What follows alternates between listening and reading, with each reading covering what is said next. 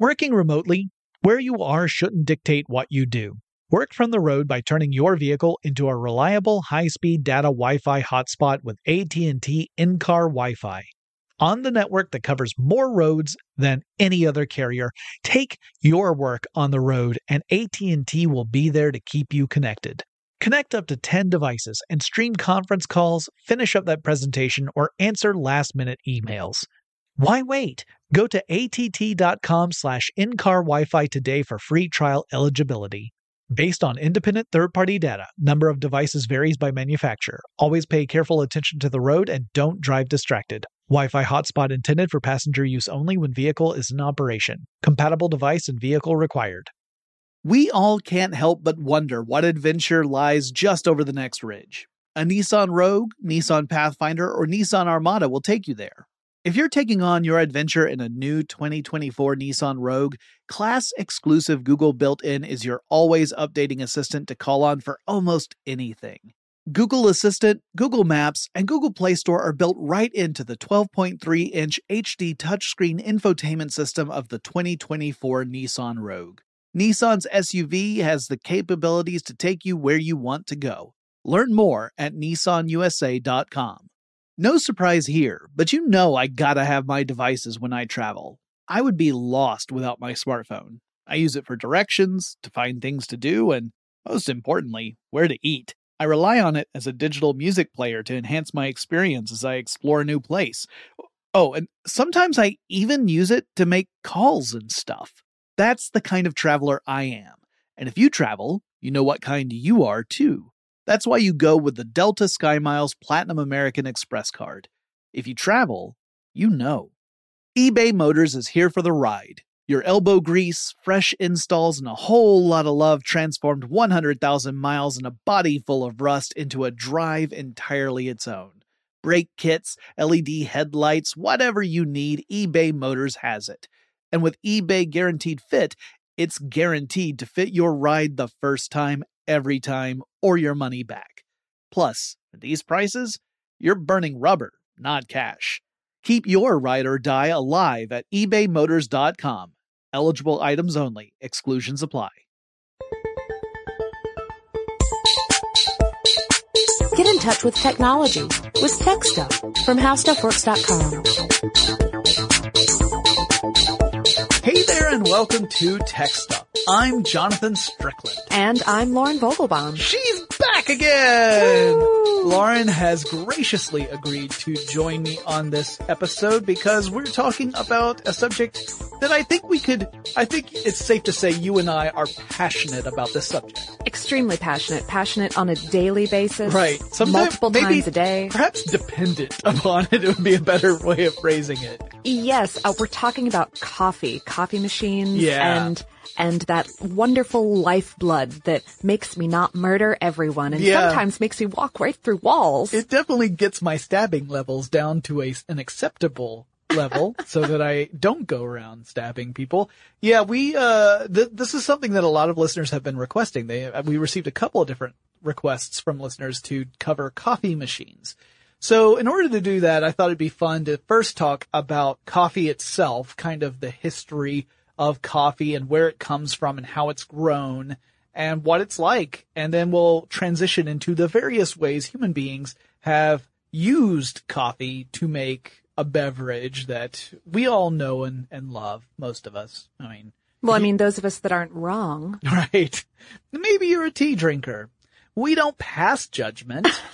I drink tea as well. Yeah, both. Yeah. In fact, sometimes mixed because, it's not necessarily on purpose. I have a problem. All right. So anyway, where does coffee come from?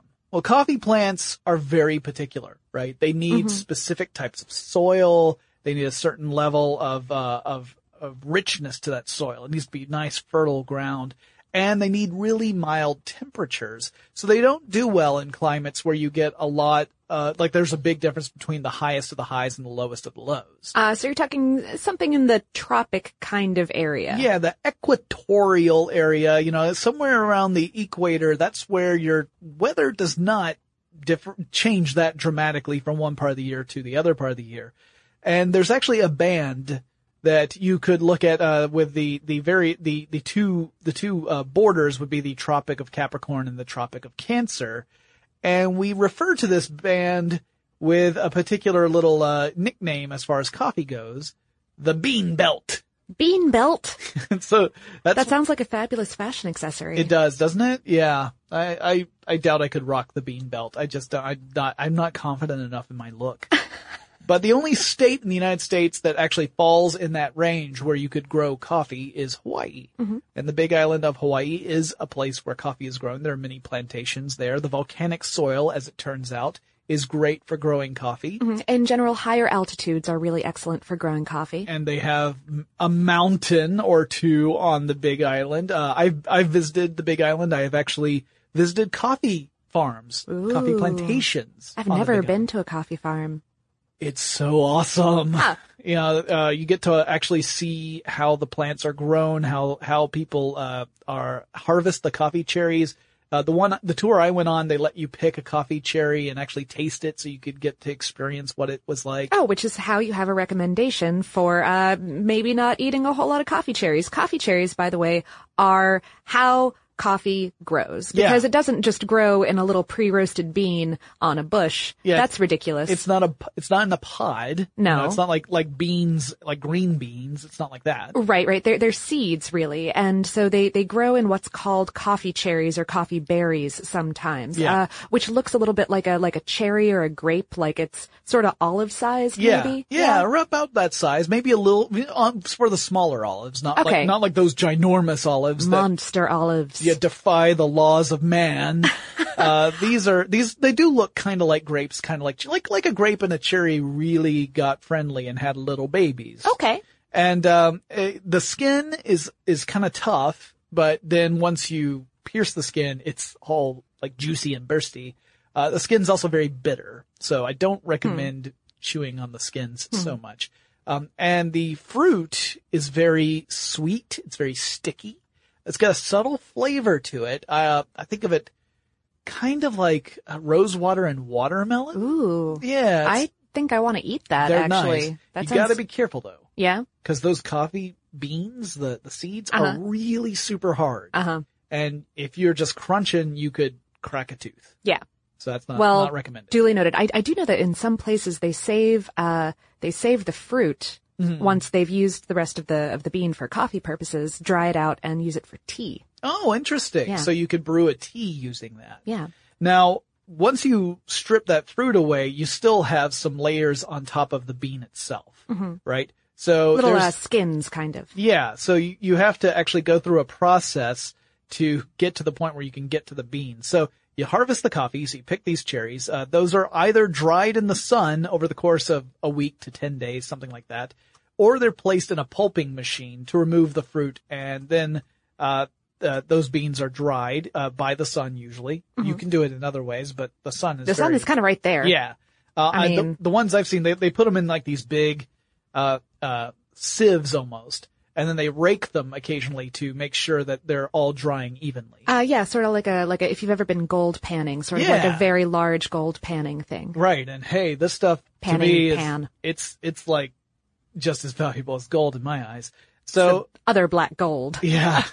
After you dry it, that's when you can get those other outer layers of the bean removed in a process that's called hulling, as in removing the hulls around the beans.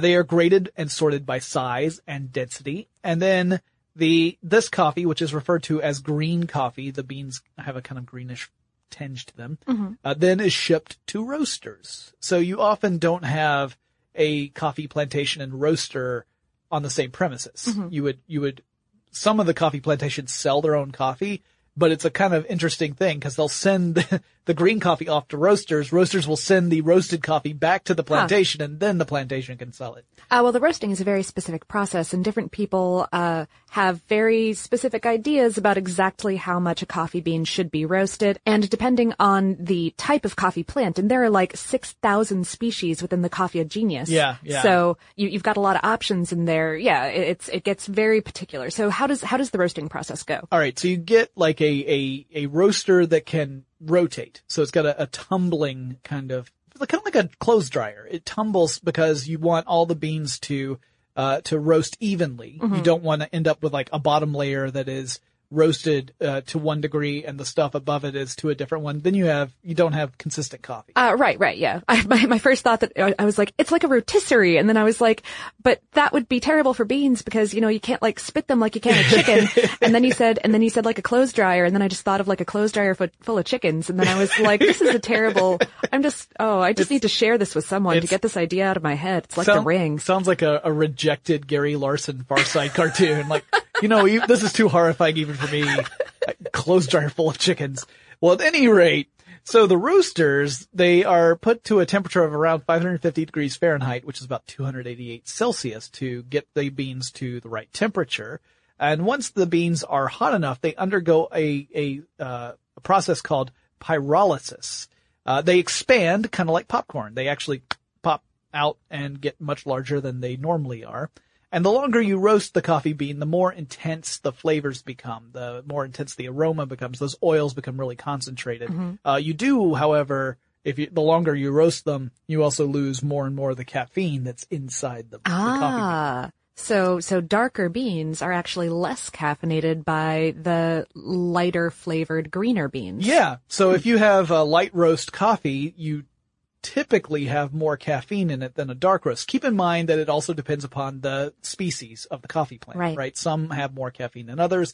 And depending upon the process that they're using, sometimes coffee makers will actually add caffeine back into the mix afterward.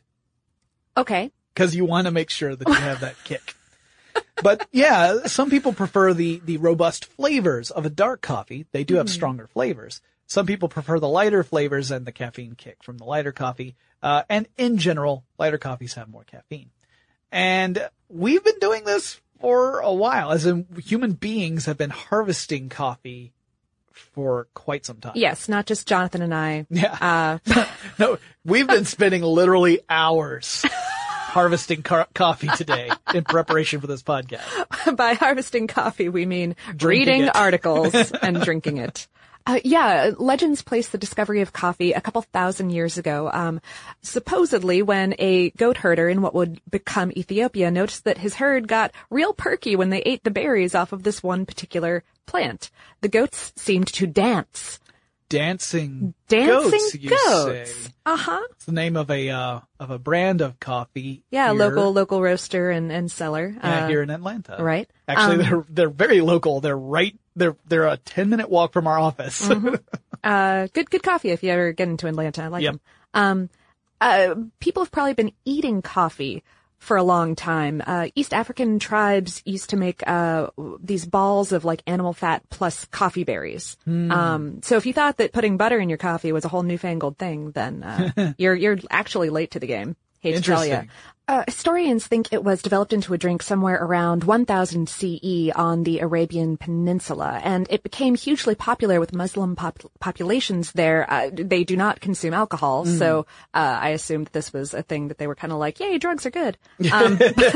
Yeah, this is an alcohol, and yet it gives us an interesting, energetic feeling. Mm-hmm. Yeah. And it spread as the religion spread throughout the next few centuries. Legend also has it that coffee growers were so protective of their crops that they didn't allow plants or even fertile seeds to leave the Arabian Peninsula for hundreds of years, until a man smuggled some seeds out of Mecca by strapping them to his chest.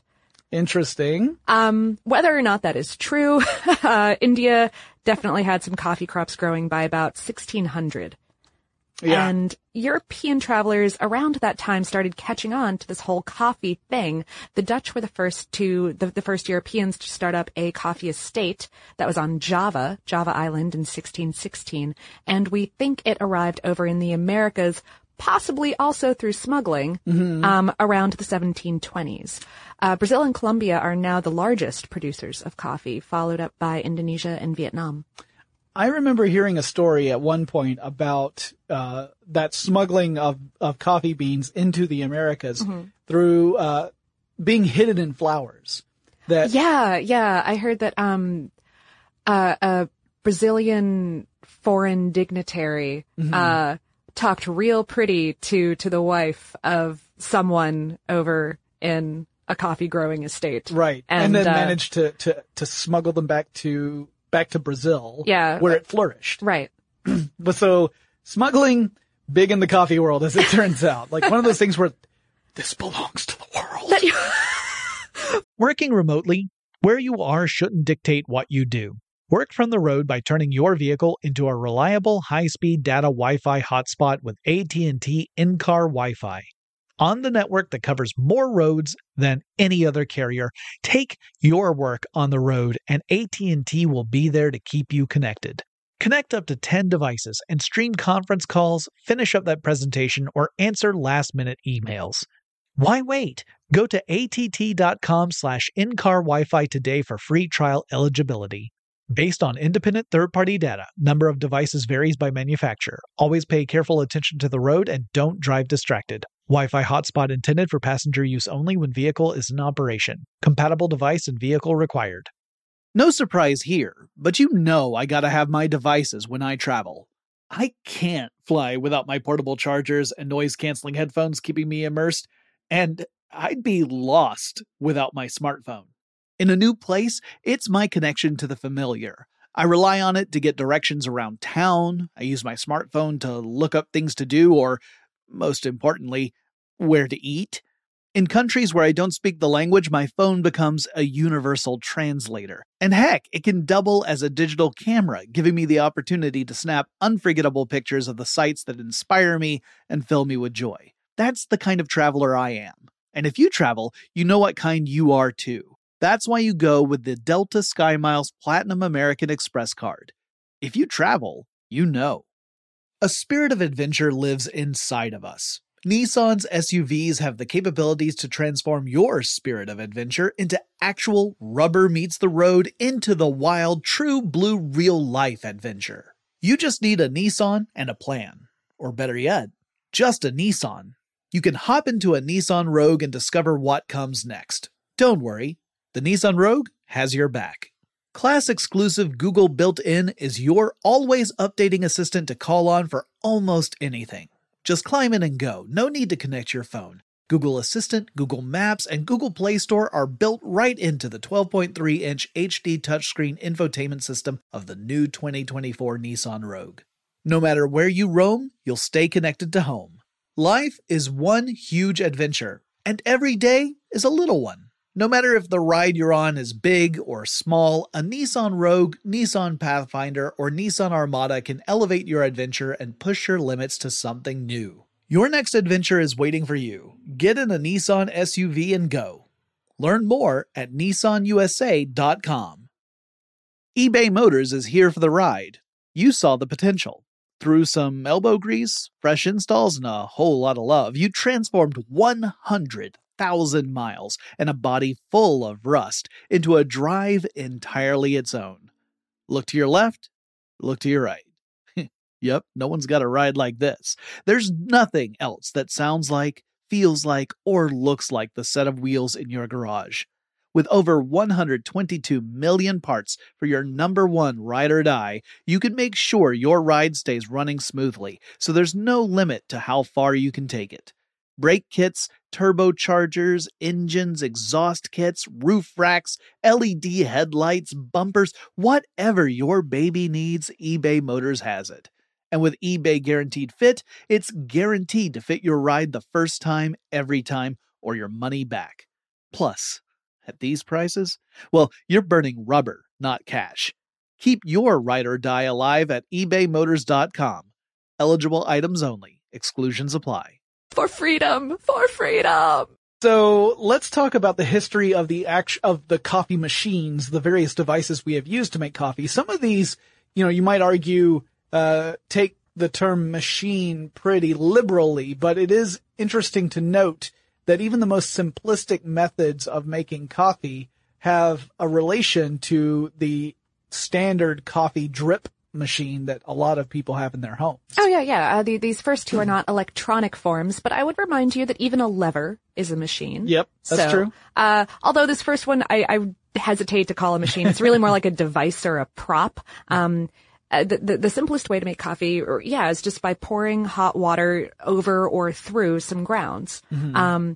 I'm very fond of my drip cone personally. It's just a cone shaped thing, and you put a filter in it to contain the grounds, and you place the whole contraption on top of a coffee cup, and then you pour hot water through it until the cup is full of coffee. And then, yay, everything is better in the universe. A little bit more complicated than that is what's known in the U.S. as a French press, and more generally around the world as a coffee press or coffee plunger or cafetière piston. And this is a very simple manual machine, man-powered or woman-powered, person-powered, really, mm-hmm. Consisting of a cylindrical chamber and a fitted filter that's attached to a rod. Right. You steep the coffee grounds in hot water in the chamber, and when it's brewed to your liking, you just push the filter down into the chamber. The water flows up through the filter, right, and it collects the grounds at the bottom of the chamber, which lets you pour non-chewy coffee off of the top. Yep. And you got to make both the pressing very smooth and slow, and the pouring you need to make nice and smooth and slow, so that you make sure you're not stirring up a lot of sediment. You can get sediment from French press coffee. Oh, definitely. It usually tends to end up in the cup no matter what. Yeah. The first time I ever used a French press was at a restaurant in Las Vegas with lots of people all around me. And I just felt like, I've got to do this right or everyone will judge me. And I know that what happens in Vegas stays in Vegas, but I'm not even comfortable with that, to tell you the truth. I want to make sure this is right. And so you are just pushing the grounds further and further down to the bottom, while the water is allowed to go through the filter, or the brewed coffee at that point. It's not mm-hmm. even water, it's brewed coffee, is able to pass through the filter so that you can pour it into your cup. And a lot of people like this method because they think it brews a particularly smooth cup of coffee. And unlike coffee that uses paper filters in its processing, even like with my drip cone, you're allowing all of the oils in the coffee to make their way into your cup. Oil is kind of where the flavor is residing. So if the paper is absorbing some of the oil, you're losing a little bit of something and getting a tiny little bit of paper fiber in there. And some people are just like, that's just not acceptable. Unacceptable. Purest form of coffee oil to go into my system as possible. I do prefer French press to all other forms of coffee. Now, I might be a coffee snob. The idea of fixing a screen like straight to a pot mm-hmm. in order to avoid getting grounds in your cup probably goes back a ways, but the first patent on the actual plunger device was granted in France in 1929, hence the term French press. Now, if we go back further to the early 1800s, that's when we get the first inventions of the percolators. Now, we may be familiar with a percolator. That if you've ever seen a coffee pot, it's got a little like knob type protrusion on the very top that's clear. Yeah, it looks sort of like. Do you remember the board game Sorry? Yeah, from when you were a kid. The pop-o-matic bubble. Yeah. I always, when I was a kid, I thought that my grandmother's percolator coffee cup probably had a pop-o-matic bubble, and she was like, "Don't touch that; it's hot." Yeah. Yeah, and in fact, it would be hot. And the reason why it's clear is so that you can see when the coffee has finished percolating, mm-hmm. In case you could not hear it finishing. So this is a really simple machine as well. You've got a chamber at the bottom of the pot. This is the one that's, closest to the source of heat. This is where the water goes. And a tube leads up from this chamber to the top of the pot. You put the right amount of water in, and coffee grounds go into another chamber that sits at the very top of the pot. So you've got a filter at the base of the coffee grounds chamber. So here's the deal. You got the whole coffee pot on a heat source. Mm-hmm. The heat source heats the water to boiling. That boiling water starts to push water up the tube. It forces water up that tube because there's nowhere else for it to go. So the water goes up the tube where it bubbles over the top. That's where you see on the top of the percolator, the little water bubbling over. When it bubbles over the top, it goes down into the coffee grounds. And so the coffee grounds and the water get to having a little party up there. It absorbs some of those coffee oils.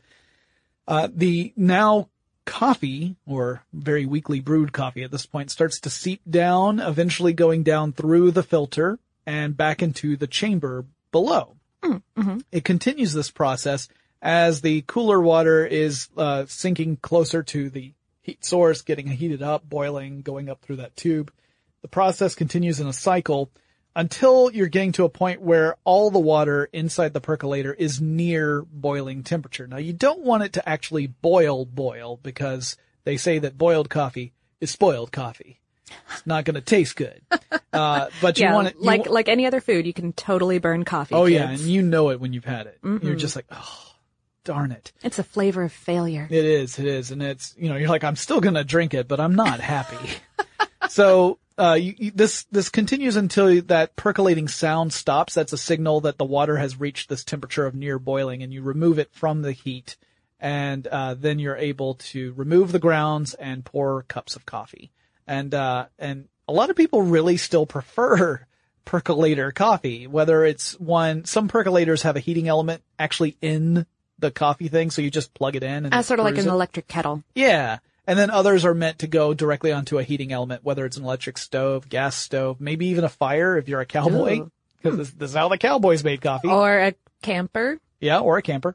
So that, again, popular, but very simple. Yeah. Yeah. Simple physics. And but actually, most coffee makers are very simple. I hadn't thought about it very much until we started doing this research. Yeah. The next one is a vacuum drip. Yeah, which looks like it's something super cool and hipstery and chemistry related. Oh, yeah. When the first time that I saw one was in a relatively fancy restaurant. Yeah. Down in St. Petersburg, I believe, actually. Interesting. And Florida or Russia? Florida. Okay. Just checking. And it looked like this crazy, like 50s era space age kind of thing, or possibly like something from Gaslight sci-fi kind of. Which is true, because that's about when it dates from. Even it dates before Gaslight sci-fi, because it comes from the 1830s. But it's one of those that we've seen a resurgence in recently as people have, gone on the quest for the perfect cup of coffee. And this is another one that is based on a very similar principle as to the percolator, in several ways. So if you looked at one of these, they tend to look something like, kind of like an hourglass shape. The bottom chamber is one that holds the water. It's connected via a tube that has a filter in it to an upper chamber. The upper chamber is open to the atmosphere. It is not closed off. The top is open. Yeah. Yeah, exactly. It's not sealed like an hourglass is. Mm-hmm. You put the coffee grounds in that. Now, the filter keeps the coffee grounds from going down into the lower chamber. And you would then turn on the heat, allow the water in the bottom chamber to start to boil. That would make water vapor that would creates an increase in air pressure, rather, because the water vapor is taking up more space than the water was. That's forcing water up that tube through the filter to mingle with the coffee grounds. With these vacuum drip sets, you are supposed to stir the coffee grounds and water together a little bit so that you get a good amount of coverage and you get the coffee grounds sufficiently wet so that those oils seep into the water. When it cools down, the water vapor in the bottom chamber begins to condense. That creates a vacuum, which starts to pull the coffee back down the tube through the filter, so you don't get any grounds, and it fills up that lower chamber, not with water, but now with brewed coffee.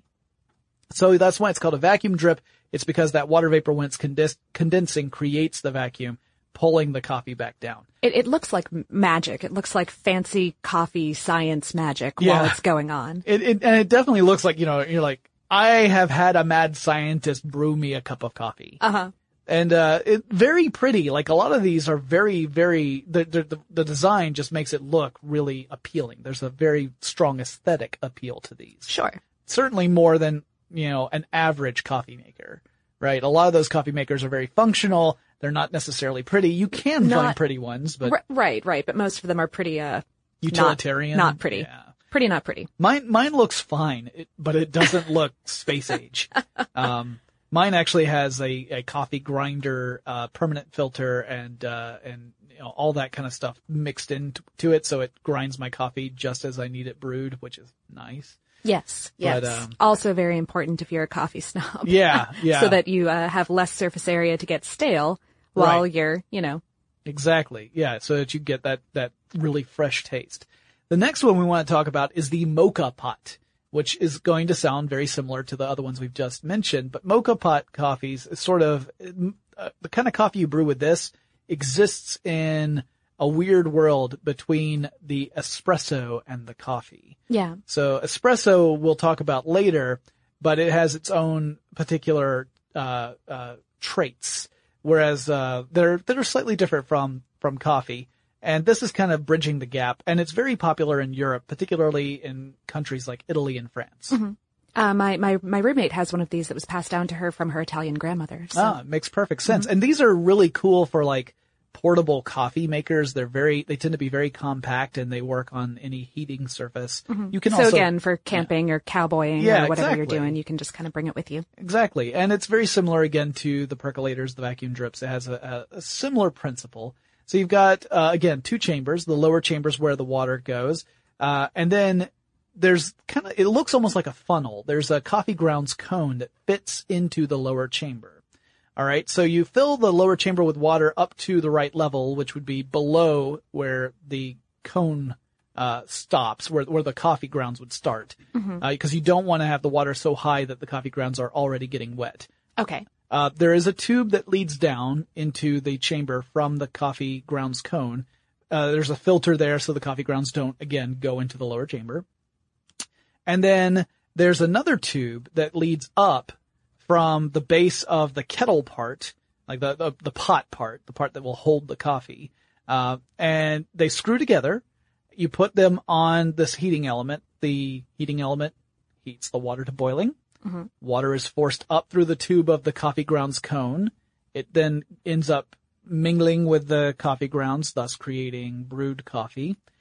It continues to do so because you keep the heat on. The water just continues to flow up through this tube into the coffee grounds. So the water in the coffee grounds level can't go down because the expanding water vapor from below is preventing it. Mm-hmm. It can only go up. So it goes up through another filter and up through the tube in the center of the pot and spills over that, and that's where it ends up forming the coffee inside the pot section. And again, you have to pay really close attention to this because if you let it go on too long, then it's just going to start sputtering because all that's happening is water vapor is being forced up through the tube. There's not enough water for it to be an actual stream anymore. Mm-hmm. You remove it from the heat. You then can pour out. Either you could pour out extremely concentrated cups of coffee. It's really more like espresso at that point. You would generally either dilute it with hot water or hot milk of some kind. Yeah, exactly. That tends to be the way to drink it. You can also drink it in the very tiny cups, kind of similar to espresso. Mm-hmm. I've seen that happen too. But I prefer to do it that way because then you get superpowers. Yeah. My superpower is that I can no longer detect individual heart rate. There's no more thumping. It's just a thrum. Oh, no, I love it. I love it when you can just feel every single blood cell in your body as it moves through your veins. It's beautiful. You start to name them. In that case, I go beyond space and time, and I like to try and keep my feet on the ground. So I dilute it if I drink it this style. But it is a very common way of making coffee in different areas of Europe. And I guess there are a few folks in America who make it that way too. Although we tend in America to depend upon the automatic drip coffee machine. And this is the machine that people wanted to know, how the heck does that work? Yes, these electric devices that you buy for very low amounts of money, really, and you just plug it in and it makes everything okay. It's kind of interesting because it's very similar to the principles we've already covered. Mm-hmm. In fact, I was surprised, before I thought about this, I suppose if I had really critically thought about it, it would have occurred to me. But I had just assumed there was some sort of water pump somewhere in the typical coffee machine, but that's not the case. Right. It's all using the same kind of air pressure and physics that these previous simpler versions, non-electronic versions, have been using. Exactly. So really the electronic part in this case is the heating element mm-hmm. that's contained within the coffee maker. That's really the big invention, is that the heating element is not an external one. It's part of the machine. So your basic parts of a coffee machine mm-hmm. include the reservoir. That's where you pour the water into. Mm-hmm. The reservoir has a drain at the base of it. That drain has a one-way water valve, which allows water to pass through the drain but not come back up. Which will be important in a moment. Yes.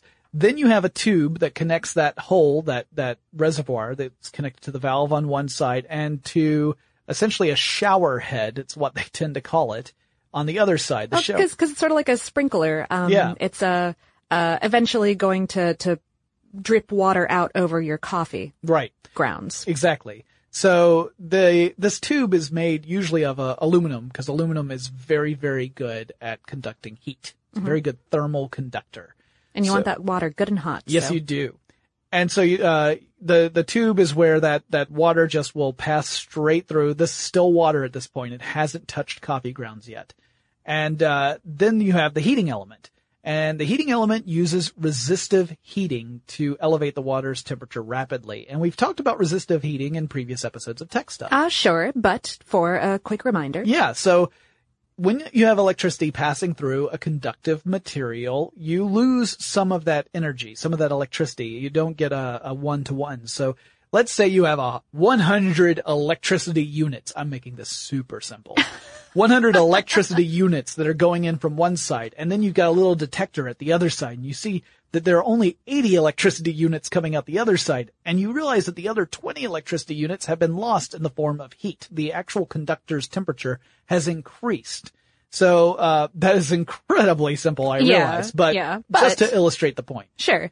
That's the basis behind resistive heating. This is the way electrical heating components work. Electricity passes through the conductive material. It heats up the conductive material. And usually that's waste, but you can make it work for you. Yeah. Resistance is dependent upon a couple things. The material itself. So like, whether it's copper or whatever conductive material you're using.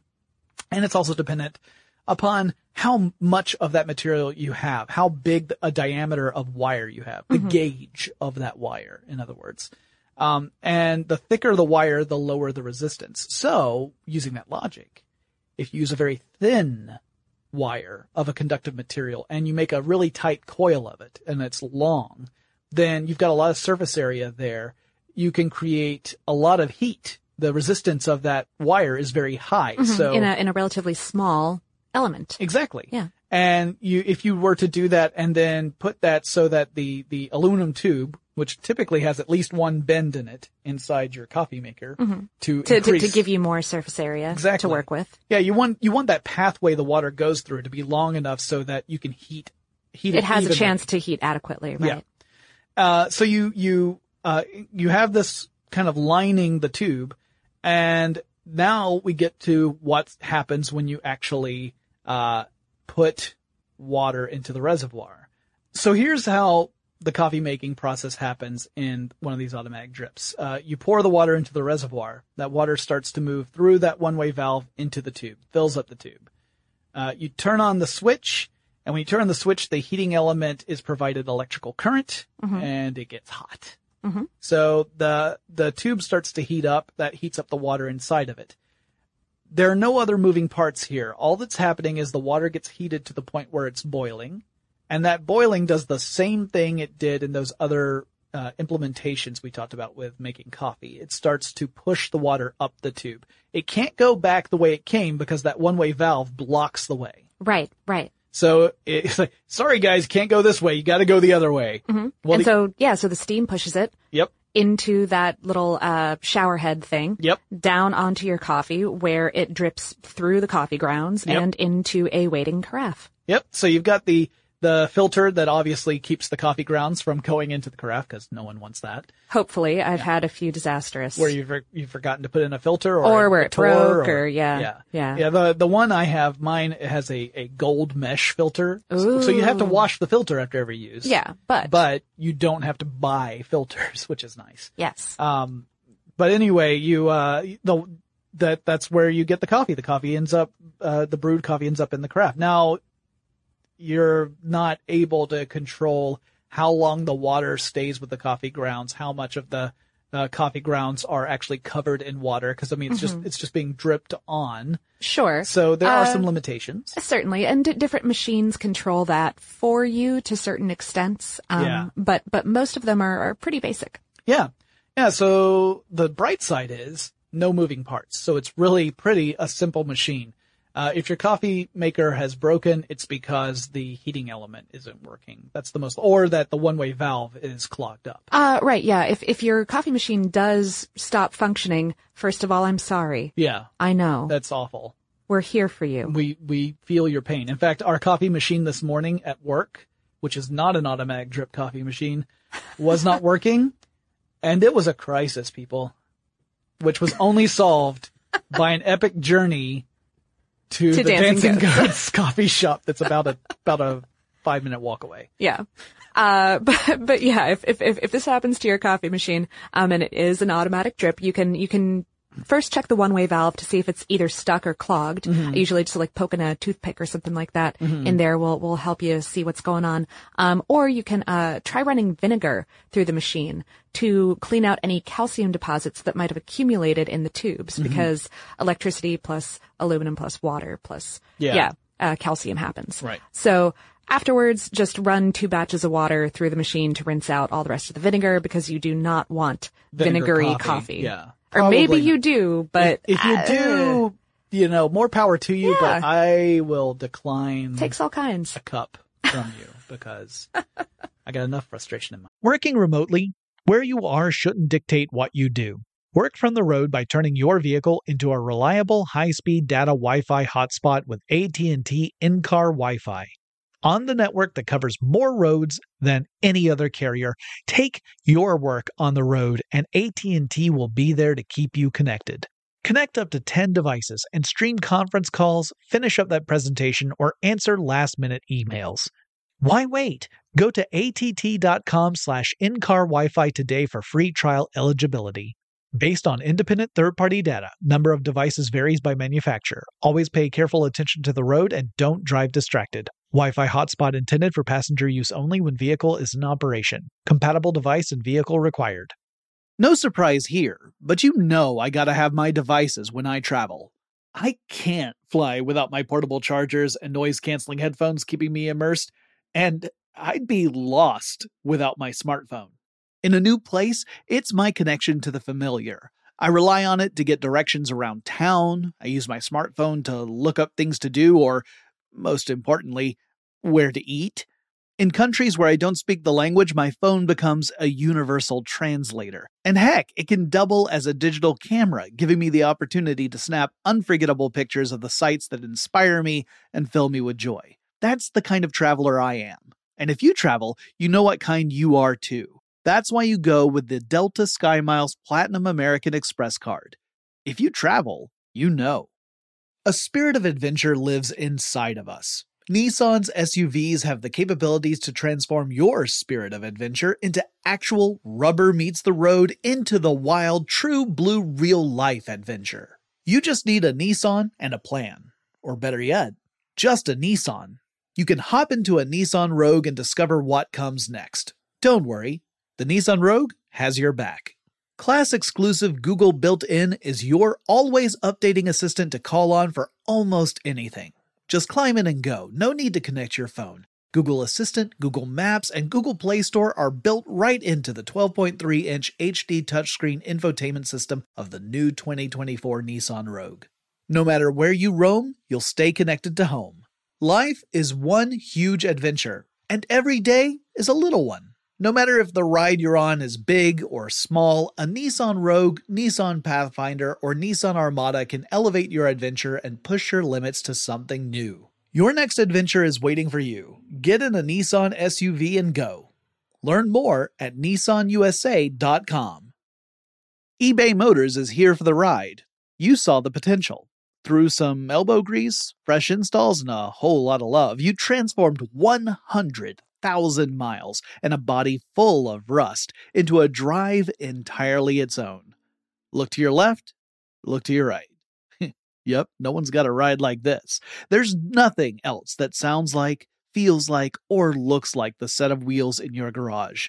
With over 122 million parts for your number one ride or die, you can make sure your ride stays running smoothly, so there's no limit to how far you can take it.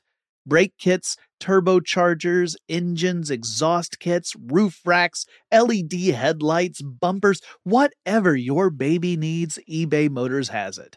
And with eBay Guaranteed Fit, it's guaranteed to fit your ride the first time, every time, or your money back.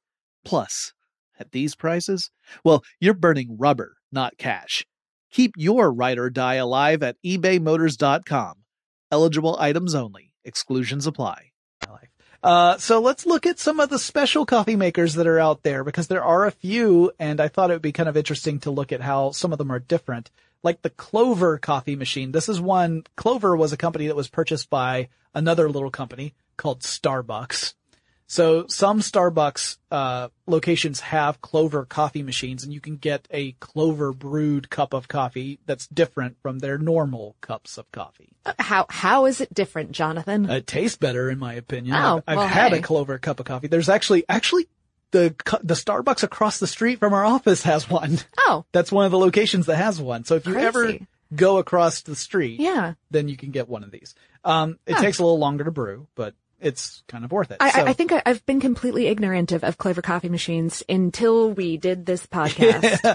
And we have an article on it at HowStuffWorks, which I didn't even know. I was doing a search on HowStuffWorks for coffee just to see what all the different links we had. And when this one popped up, I'm like, really? We've got one on Clover coffee? Okay. And I read it and I was like, oh, this is kind of interesting.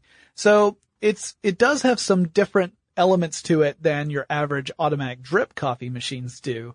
And in fact, it has a lot in common with the French press method. Huh. So first off, it has, and I love this term, a, quote, proportional integral derivative controller, end quote, which is a fancy way of saying it's got a system to really monitor the temperature of the water and make sure it's the temperature you want.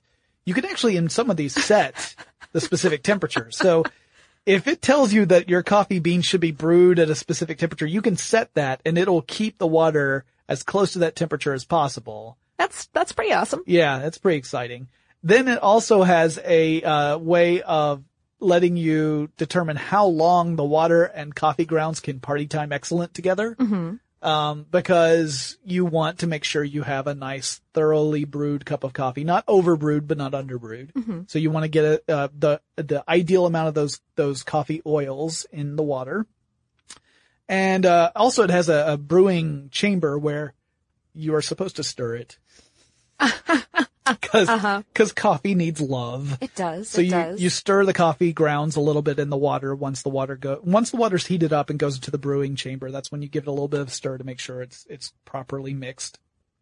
Once it's done, then, there's a piston inside that brewing chamber. Mm-hmm. And the piston's usual resting position is at the bottom of the chamber. The coffee grounds are on top of it. Water comes in, it commingles. The bottom of the piston has a mesh kind of filter. So then when you are done brewing the coffee, the piston rises up through the brewing chamber, lifting up all the coffee grounds, leaving the brewed coffee behind until it reaches the very top. And then you see this little cake of coffee grounds come out of the hole, but it's not done yet. The drain opens and it creates a vacuum, and the piston goes down, being pulled by that vacuum. The coffee drains out and then is dispensed into your cup. At the very end, the piston comes back to the top so that you can get it looks like a little like window scraper, and you pull the grounds across, and there's in the Clover machines, there's a little hole where the waste coffee grounds go. So you just pull them over into the waste basket, essentially, and then it's ready for its next cup, and you can drink your delicious cup of clear coffee. So that's your Clover, but we have other ones we want to talk about. We've been talking about coffee, but what about this here espresso I'm hearing about? Oh, I just got a shiver right in the base of my neck. Okay. Espresso, yes. Espresso. Yes. It's not a different kind of bean. Well, right. I mean, specific kinds of coffee beans are generally considered best use for espresso. They're roasted longer than beans for coffee, and they are ground very, very, very, very fine, more like powdered sugar than coffee grounds. Right. So you do not ever want to put, like, if you had ground espresso, you would not want to put it in a coffee maker. No, that would probably wreak havoc on the fine little machine parts. Right. Yeah. It's just gonna go right through the filter. Mm-hmm. You're gonna end up with a cloudy, nasty cup of grossness. Yes. And an espresso actually refers to a pressing. Mm-hmm. It's from the Italian word for press. And it's made by packing these very fine grounds very tightly and forcing a small amount of water through them. Just 1.5 ounces if you're being traditional about it. And most people are. Wow. So we're talking, that's when you see the tamping, right? Where mm-hmm. baristas will tamp down so it's nice and tightly packed. Right. And it's so densely packed, in fact, that the wee edges of each particle of powder start interlocking with each other. Wow. Which makes it really difficult for the water to get through them. Like 25 to 30 seconds is the ideal amount of time for 1.5 ounces of water to make its way through a pull of espresso. Wow. So you're using pressure to push this water through, I imagine, not just gravity. Right, definitely. An espresso machine can actually be as simple as many of the devices we were talking about earlier, just like a heatable water reservoir placed beneath a disc of grounds, again using a filter to make sure that the grounds stay in place and don't drip down into the water. Mm-hmm. And then a single way for the water to get out of this heating system, which is a pipe at the top of the grounds container. Mm-hmm. When you boil the water in the reservoir, the heat of the system will increase the pressure. The water will be forced up through the grounds and then out through the pipe, which you'll ideally want to curve around into a little bit of a spigot unless you want a boiling espresso fountain. Which sounds festive, but painful. Yes. Well, and not quite boiling. Okay, in that case it would be boiling.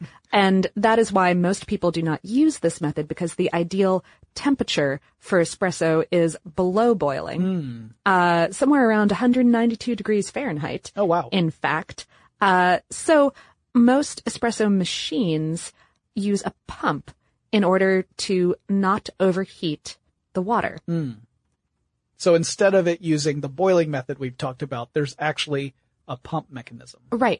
They otherwise work a whole lot like a regular coffee machine. What happens here is that this pump will draw water from the reservoir into a chamber containing a heating element. And when the water is heated to the correct temperature, the pump will pressurize the chamber to about 15 atmospheres, which is 220 pounds per square inch. Mm. And that will force the water down into your little packed filter-bound disc of grounds. That's the removable part from an espresso machine, mm-hmm. The little handle on it, yeah. Mm-hmm. And then after a few seconds, it will start being forced down out through a spout at the bottom of that disc. Cool. Into your espresso cup. You know, I actually at one time I demonstrated a handheld espresso machine. Oh, that's right. Yeah. So it was a handle that looked like it had a globe at the end of it. Okay. And the globe is where you would put the espresso grounds. You tamp it down. Mm-hmm. You put them in this one section of the globe.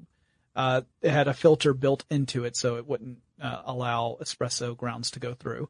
And you would pour water into it, had a heating element that would heat it up very, very hot, very, very quickly. And it used pressurized gas, in this case nitrous oxide, little nitrous oxide canisters that would plug in through the handle. You'd screw the handle in shut. Very important, as it turns out, if you don't want to shoot a nitrous oxide canister across the building. And then when you pull the trigger, it would release the nitrous oxide, which would create the pressure to force the hot water through the grounds and thus brew your little amount of espresso.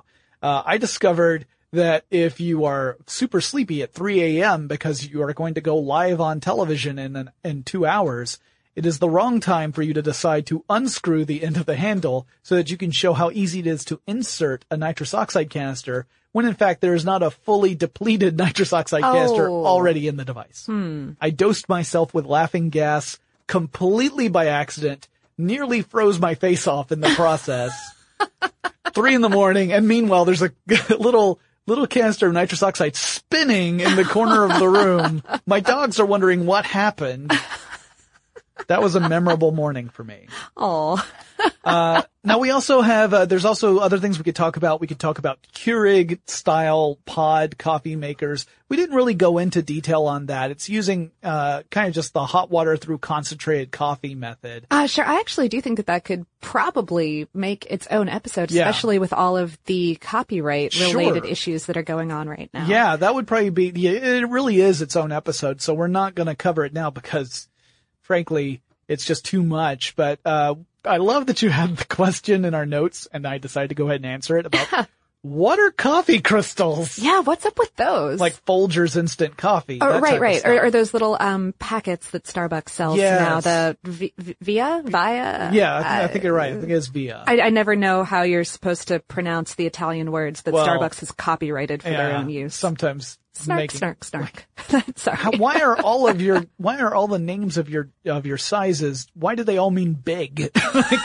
At any rate, instant coffee. So this is coffee concentrate, really. It's coffee that was already brewed once and then essentially dehydrated through freeze drying. Dehydrated coffee? Yeah. Dehydrated liquid, what? Yeah. So you brew the coffee, right? You brew it super concentrated coffee, like way stronger than any human being would ever want to drink. Oh, okay. So not like the coffee that I like to drink, like Turkish coffee. No, more than that. Okay. Stronger than that? It comes in pints? You don't want to drink it that way, trust me. Okay. It would turn your eyes inside out. You don't want it. So when it's rehydrated, it becomes a beverage resembling coffee. It's better than a TARDIS. Yeah. Depending, if you believe the Folgers commercials, it's indistinguishable from a fine cup of coffee. Mm. And perhaps that's true. I have become a coffee snob. It was invented in 1890 in New Zealand. Huh. So the dehydration process is freeze drying. The fundamental principle here is called sublimation, which is the shift from a solid to a gas, skipping the liquid stage. So if you're going from solid to gas, you're already thinking, how is concentrated coffee either of these things? And the reason, first, you got to freeze it. You freeze it very, very quickly. If you don't freeze it very quickly, then the process does not work very well. Okay. And the frozen granules of coffee are placed on a flat drying surface, which then goes into a vacuum chamber. Ah. The vacuum chamber is warmed, and the water within those granules, the frozen water, expands quickly into gas. Like it skips the liquid phase because the vacuum creates a difference in pressure. So it goes straight from frozen to, I'm everywhere. Yeah. Water vapor. Yeah. And so then you have condensers that remove the water from the chamber, and all that's left is this concentrated coffee granule. And that is what ends up being the concentrated coffee that you can add to hot water and thus turn into instant coffee. Huh. So you can also turn it into a pretty good stage blood. Oh yeah? Yeah, it's an excellent coloring for fake blood if you ever need to make some. That and a little bit of food dye, and depending on whether you want a very viscous blood or something a little bit more liquidy, you can add some like cornstarch or corn syrup or something like that to it. I'm familiar with the corn syrup. I'm way too familiar with the corn syrup. But yeah, it adds that kind of like good rust color that the blood needs so that you don't have the candy red. Right. Yeah. So you get more of the Rob Zombie style and less of the 1970s Italian horror style. Yes. Gotcha.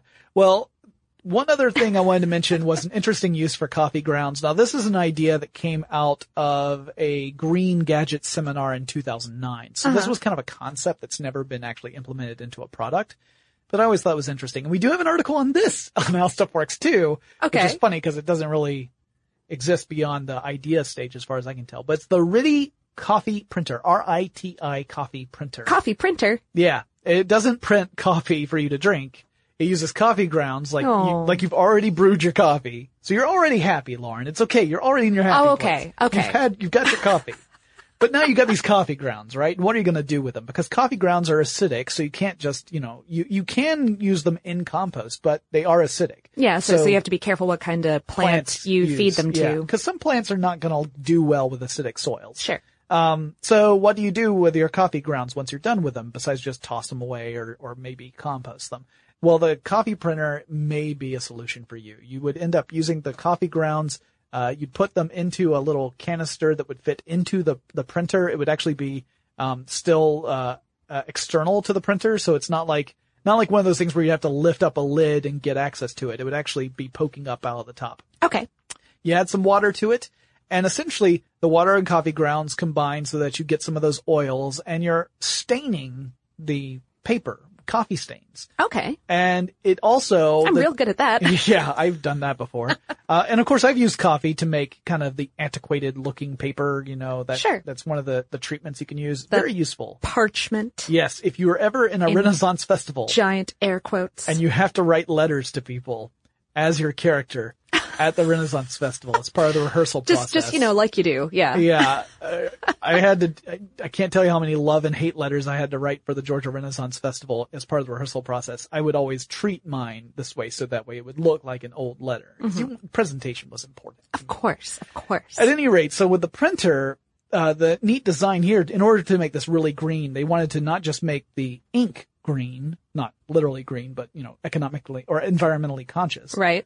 They decided to remove the useful feature that a lot of printers have where it automatically moves the cartridge across the paper as it prints. Mm-hmm. You have to manually grab on to the cartridge and move it backwards and forward so it's going left and right across the page. Like a manual loom, like a manual shuttle for a loom rather than a, I don't know how many of you actually have any idea of what a manual loom looks like. That might be a very specific reference to my family. I played the LucasArts game Loom. This is a great game. At any rate, you would manually move this left and right across the page. Presumably there would be some sort of automatic system to feed the page through the printer, and also there would have to be some automatic inkjet system to actually have the ink print on the paper itself. So I don't know how that would have been reconciled, what was the solution to that? Because obviously the speed at which I move the cartridge left and right might be different from the speed anyone else does. So you've got to figure all that into your design. But it was a really interesting concept. Again, it's not a real product you can go out and get, but no, sure, you know, just that's like nifty. Yeah, like if coffee stains things, why not do it on purpose and make use of it? And then you don't have to go out and buy toner. You would just use your old coffee grounds. Just kind of a neat idea. Mm-hmm. Plus, you know, if people were really interested, they might not be complaining that they didn't get a handwritten letter because their letters smell like coffee. And it's hand printed, so that actually counts for more. Right, you're like, I put a lot of effort into printing this one sheet of paper. Yeah. I had to move that cartridge back left and right 2,000 times. That was, you know, this was a fun little topic to go into, and maybe we will revisit the sort of Keurig style, pod style coffee machines because there is a lot of controversy around that. There is. Yeah, I would love to come back and talk about that. Shout out to Paul on Twitter for suggesting me for this episode. I think Jonathan, you were talking about I want to maybe this coffee episode, who could I possibly get to co-host it? And Paul, who follows both of us, was like, I think Lauren talks about coffee every day. Yeah. As it turns out, it was a perfect choice. Perfect choice for co-host. Yes. So Paul, thank you so much. Anyone out there who wants to get in touch with me, whether it's about an upcoming episode idea or maybe there's a particular co-host you want to hear about a particular topic, you know, let me know. Or maybe there's an interview subject, anything like that. You got to let me know. I'm not psychic. Send me a message. Email address is techstuff@howstuffworks.com or drop me a line on Twitter, on Facebook, on Tumblr. All three of those, I use the handle techstuffhsw. And, hey kids, if you miss me and Jonathan talking to each other all the time, we still do that. Yeah. Into microphones even. Right. So that you can hear us. Yeah. We are joined by our colleague Joe McCormick over on the podcast Forward Thinking. If you do not already listen to that, then you can, figure out all about it at fwthinking.com. Yeah. It's a great show. We talk about the vision of the future. It's a lot of fun. We talk about all sorts of stuff. We've even tackled a few science fiction films over on that one, and that's been a lot of fun. Yeah. Also, a lot of technology goes over in that show, but some non-technological things as well. Yeah. So if you're interested in general science, it's a good fit too. You can also catch Lauren as one of the hosts of What the Stuff as well as Brain Stuff, mm-hmm, two of our video series. Exactly what I was about to say. Yeah, you got to go check those out. They are great. We have, of course, several of our other colleagues are as hosts on that show, as including you, Jonathan. Occasionally, they let me be in front of the camera. And I get to talk funny things and smart things to folks, and that's great. So yeah, check all that out. It's fantastic. And remember to get in touch with me, and we will talk to you again really soon. For more on this and thousands of other topics, visit HowStuffWorks.com.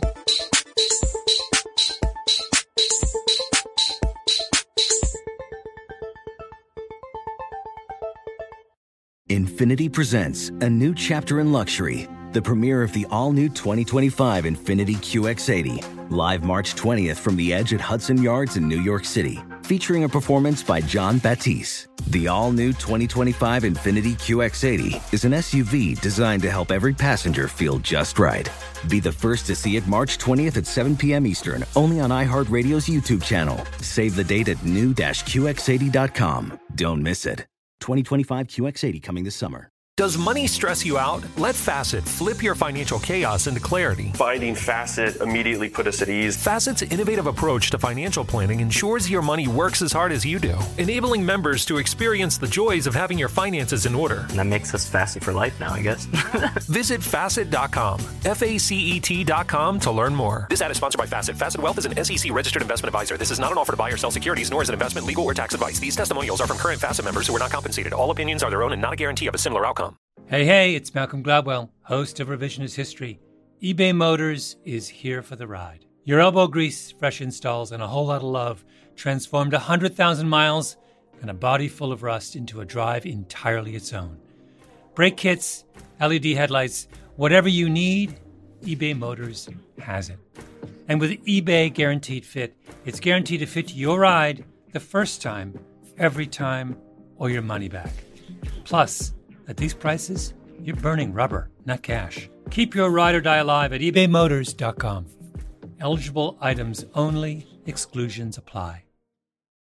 This is Holly Fry from Stuff You Missed in History Class. The national sales event is on at your Toyota dealer, making now the perfect time to get a great deal on a dependable new SUV, like an adventure-ready RAV4. Available with all-wheel drive, your new RAV4 is built for performance on any terrain. Or check out a stylish and comfortable Highlander. With seating for up to 8 passengers and available panoramic moonroof, you can sit back and enjoy the wide-open views with the whole family. Check out more national sales event deals when you visit buyatoyota.com. Toyota, let's go places.